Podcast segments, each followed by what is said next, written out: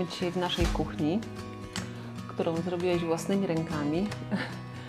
Tutaj y, było centrum naszego domu, centrum wychowania dzieci. Tutaj No, centrum dzieci. telewizji też.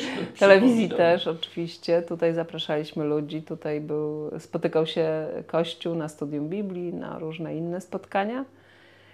Y, Tutaj nasze dzieci się przygotowywały do matury. To było ich ulubione miejsce.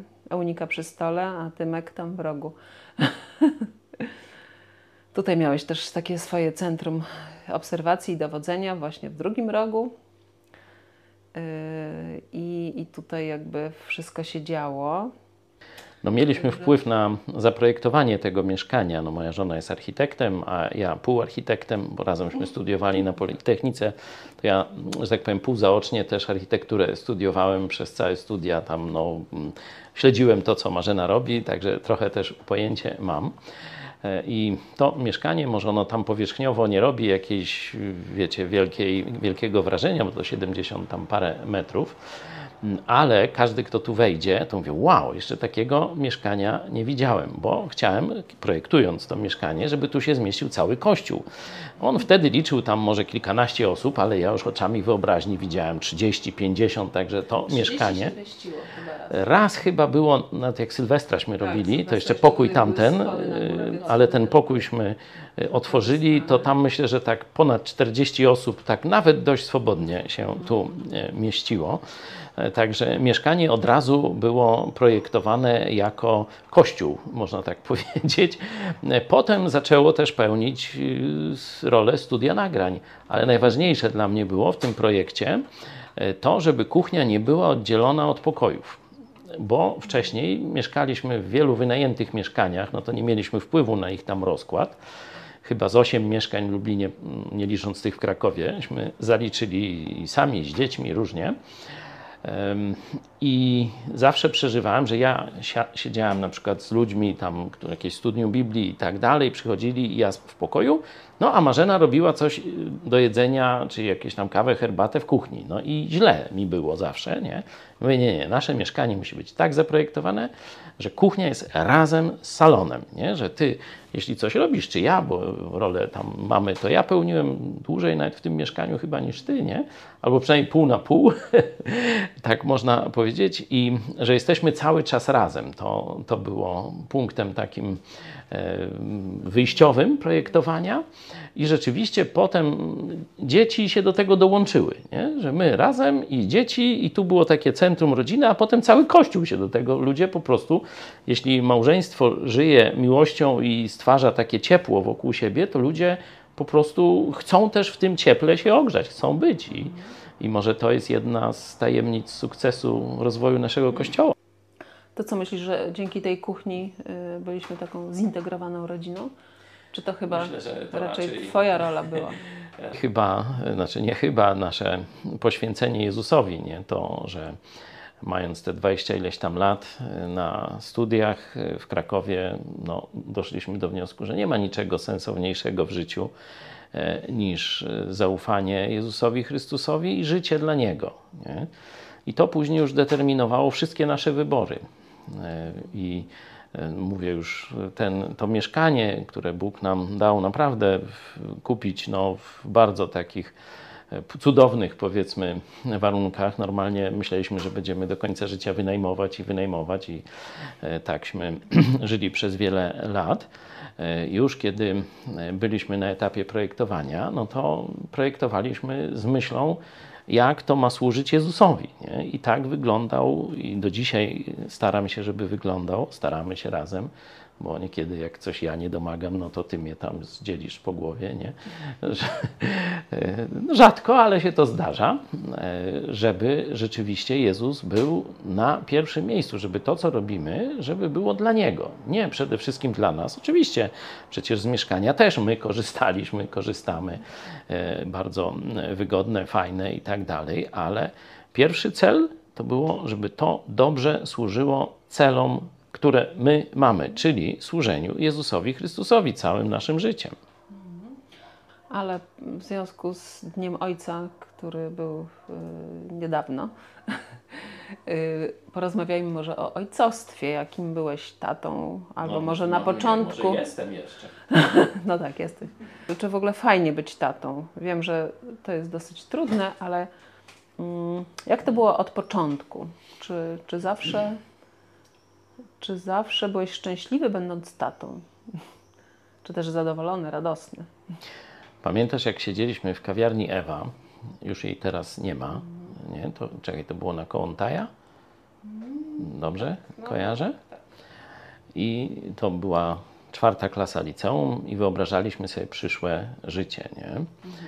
No, mm, chcieliśmy mieć kominek, psa. No kominka jeszcze nie mieliśmy, psy to trzy mieliśmy. No i chcieliśmy mieć czwórkę dzieci, tak? Dobrze pamiętam? Także to myślenie o dzieciach i to nie w liczbie 1, 2, tylko tak więcej. No Bóg nam dał czwórkę dzieci, tylko jedno nie, nie przeżyło e, tego okresu ciąży. E, Stąd no, mamy trójkę dzieci dorosłych. To już wtedy, mając tam, nie wiem, 19 lat, ty, ja 18, nie, to myśleliśmy właśnie o takiej rodzinie. Nie? Jeszcze nie znaliśmy Jezusa, jeszcze nie mieliśmy sprecyzowanych różnych tam e, wartości w życiu, tam szczegółowych planów, ale te, te dzieci to już tam mniej więcej dobrześmy sobie wykoncypowali i mieliśmy tu jedność i zgodność. Nie? Ja jeszcze wychowałem się no, w rodzinie rozbitej, czyli z ojcem i dla mnie ojciec no, to, to była firma. Nie? To najważniejsza osoba przez pierwsze lata mojego życia, gdzieś tak do szóstej klasy szkoły podstawowej, bo gdzieś w tym okresie no, ojciec tam drugi raz się ożenił, ja bardziej już wtedy z babcią i takie różne historie, no ale ten okres, kiedy byłem mały, no to ojciec był dla mnie no, takim, taką najważniejszą osobą. I on rzeczywiście e, no, był niezwykłym ojcem w takim sensie, że robiliśmy razem rzeczy, o których inne dzieci mogły tylko pomarzyć. Nie? Że on, e, no, na przykład mieliśmy o 10 w nocy taką fantazję, że robimy sobie jajka faszerowane. Nie? Ci, którzy z Was, teraz już się nie robi tych jajek faszerowanych, bo to jest dużo roboty. Nie? E, Tak, no i ojciec mówi, dobra, no to sobie zrobimy, nie? I tam gdzieś dopiero o 12 w nocy, nie? No bo to trzeba ugotować, posiekać, wymieszać, jeszcze tego, no tak, takie... ojciec nie, kładł spać tak normalnie. Nie, no on no też już wtedy nie miał żony, znaczy byli rozwiedzeni, no to ja też byłem jego tym światem, nie? I myśmy tyle rzeczy, co myśmy razem robili, to, to, to wiecie, to na przykład odlewanie żołnierzyków. Z, mało nie przepłaciłem utratą wzroku. Em, odlewanie żołnierzyków z ołowiu. Nie? Tak sobie wymyśliłem, miałem taki okres fascynacji wojskiem, tymi zabawkami takimi, no to, to było dość drogie też, no, takie jak i dzisiaj, teraz to już w ogóle.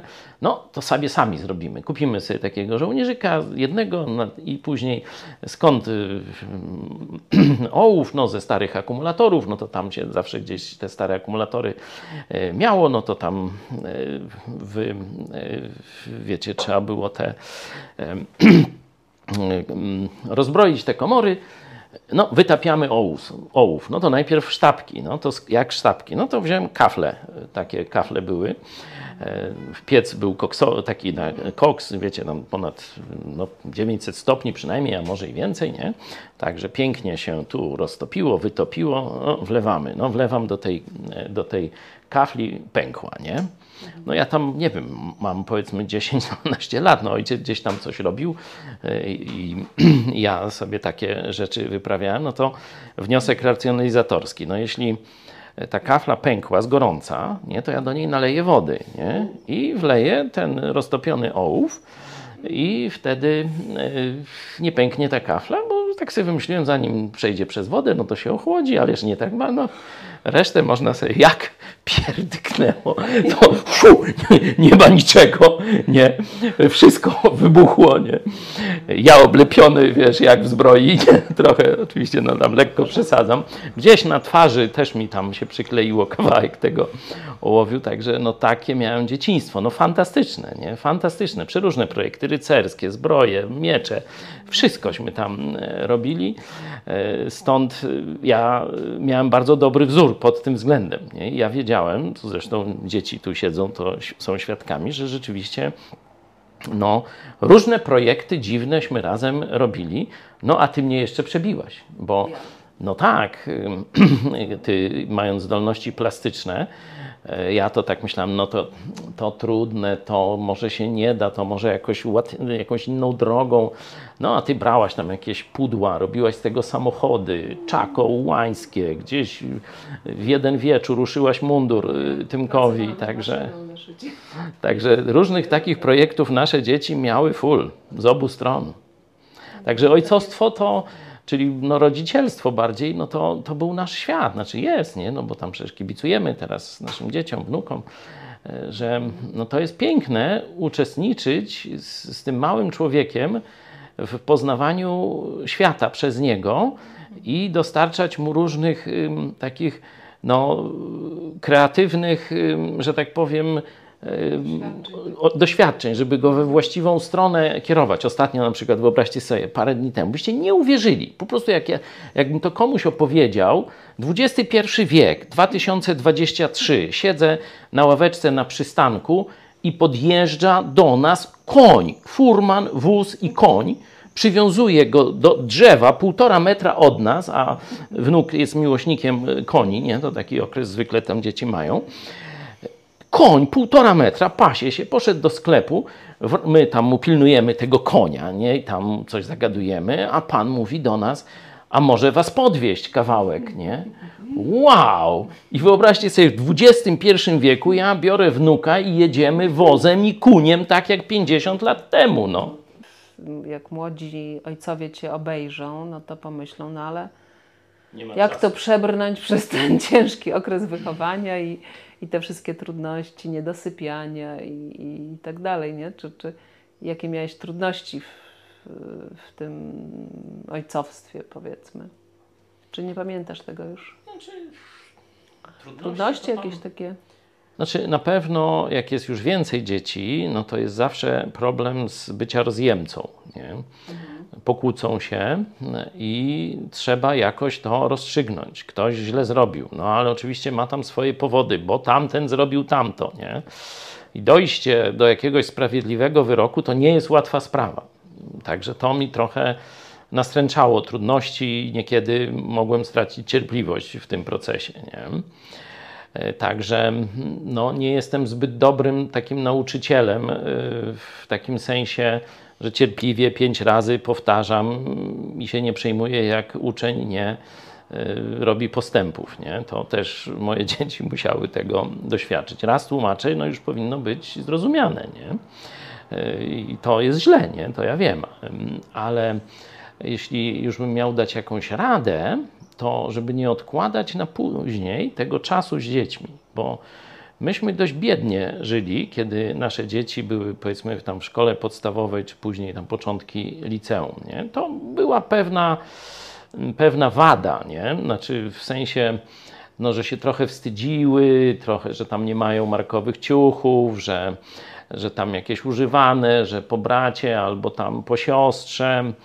Yy, niekiedy tam też no, nie były dumne z tego, że jestem pastorem, bo to E, wtedy wiecie, sekta, obciach, pieniędzy nie ma, nie? Także różne tam tworzyły mity na ten e, temat, wymyślały różne moje zawody, nie?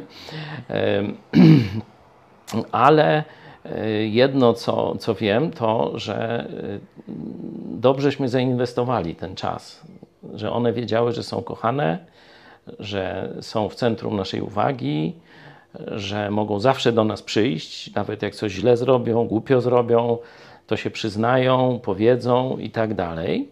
a sprawy finansowe odłożyliśmy na później. No, będzie albo nie będzie. Nie? Najważniejsze jest, żeby mieć dobrą więź z dziećmi żeby one przejęły to, co uważamy za najważniejsze. No, najważniejsze uważaliśmy i uważamy nadal, że to jest zaufanie Jezusowi Chrystusowi i życie dla Niego. No i one to przejęły. Modliłem się o to od, od małego, żeby właśnie cokolwiek tam później, czy będą architektami, nie wiem, dziennikarzami, kosmonautami, czy będą mieli żonę, męża i tak dalej, czy będą mieli dzieci i tak, to, to jest drugorzędne czy trzeciorzędne. Żeby zaufali Jezusowi Chrystusowi i poszli za Nim na całość. To był, to był nasz priorytet, mój, Twój też oczywiście, nie? chociaż tam nie musieliśmy tego ze sobą specjalnie no, konsultować, bo tak wyglądało nasze życie od początku, kiedy razem w hali Wisły nie, podjęliśmy tę decyzję, że tak, idziemy za Jezusem, to jest najważniejsze. I jeśli rodzice tak żyją, nie ma takiej gwarancji, że dzieci też pójdą. Tu nie ma automatyzmu. Ale jeśli rodzice tak żyją e, i dzieci za tym pójdą, no to jest wielka radość. A jak rodzice tak żyją i dzieci za tym nie pójdą, to przynajmniej rodzice nie mają sobie nic do zarzucenia. Zrobiłem, co mogłem. Nie? Jeśli ono nie chce, może teraz nie chce, może za jakiś czas zechce. Słyszałem historię mm, pastorów, którzy mieli takie poświęcone życie, a ich dzieci się buntowały. Ale później słyszałem happy end. Z, poszedł, spróbował, jak syn, syn marnotrawny, jednak zobaczył, że te wartości, którymi żył ojciec i matka, to były te najważniejsze wartości. Jeśli z kolei będziesz tylko pozorował życie dla Chrystusa, dzieci to pierwsze rozpoznają i jesteś dla nich wtedy antyświadectwem, bo mówisz, a żyjesz, żyjesz inaczej. Czyli prawda to jest tak, jak żyjesz, a nie tak, jak mówisz. Teraz często młodzi ludzie nie decydują się na ojcostwo czy macierzyństwo, bo myślą, że to jest takie wielkie poświęcenie i nie chcą tego albo poprzestają na jednym dziecku. Y, dla nich liczy się taki samorozwój, samokształcenie i, i właśnie traktują to jako stratę czasu. No powiedzmy, może przesadzam, ale, ale chyba jest taki, taki trend. Co byś im powiedział? W jaki sposób y, ojcostwo zmieniło ciebie, twój charakter? Co, co ty dla siebie jakby wyniosłeś z ojcowstwa? W ogóle nie myślałem, nie, myślałem. Tego, nie wiem, co ja mam tam wynieść. Po prostu wiedziałem, że tak trzeba. E, wiedziałem, że to mi było potrzebne, moja więź z ojcem. Tak jak mówię, miałem bardzo dobrą. No to chciałem dać dzieciom jeszcze lepszą. Nie?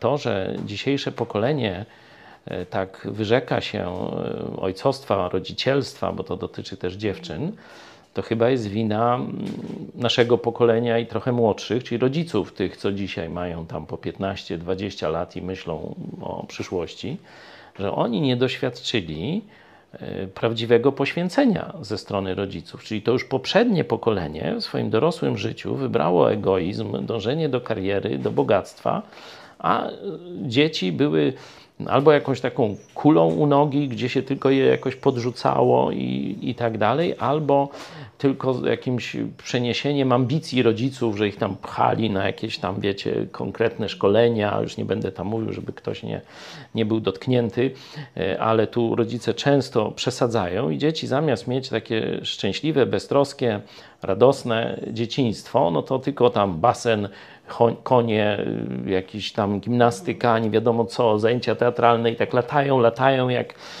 po, po, wiecie, potłuczeni, nie? a nie mają takiej właśnie relacji z rodzicami. Nie? Stąd myślę, że to nie jest wina tych młodych, dzisiejszych powiedzmy 20 czy tam 18-latków, że, że tak myślą tylko o egoizmie i o jakimś tam samorozwoju, tylko to już wcześniej zostało zepsute. A do tych młodych ludzi mówię, chcesz, zepsuj swoje życie, chcesz, naśladuj rodziców, którzy byli egoistami, bądź jeszcze większym egoistą, a możesz też naśladować Jezusa. To jest, y, że tak powiem, konkret. Nie? Y, przykład rodziców może być albo dobry, albo zły, a przykład Jezusa jest na pewno dobry, bo on pokazał, jak bardzo Cię kocha. I on nie nad samym nad samorozwojem myślał. On myślał, jak Ciebie uratować, jak Ciebie uszczęśliwić. No to warto przyjąć taką perspektywę w życiu, jeśli chodzi o kolejne pokolenie.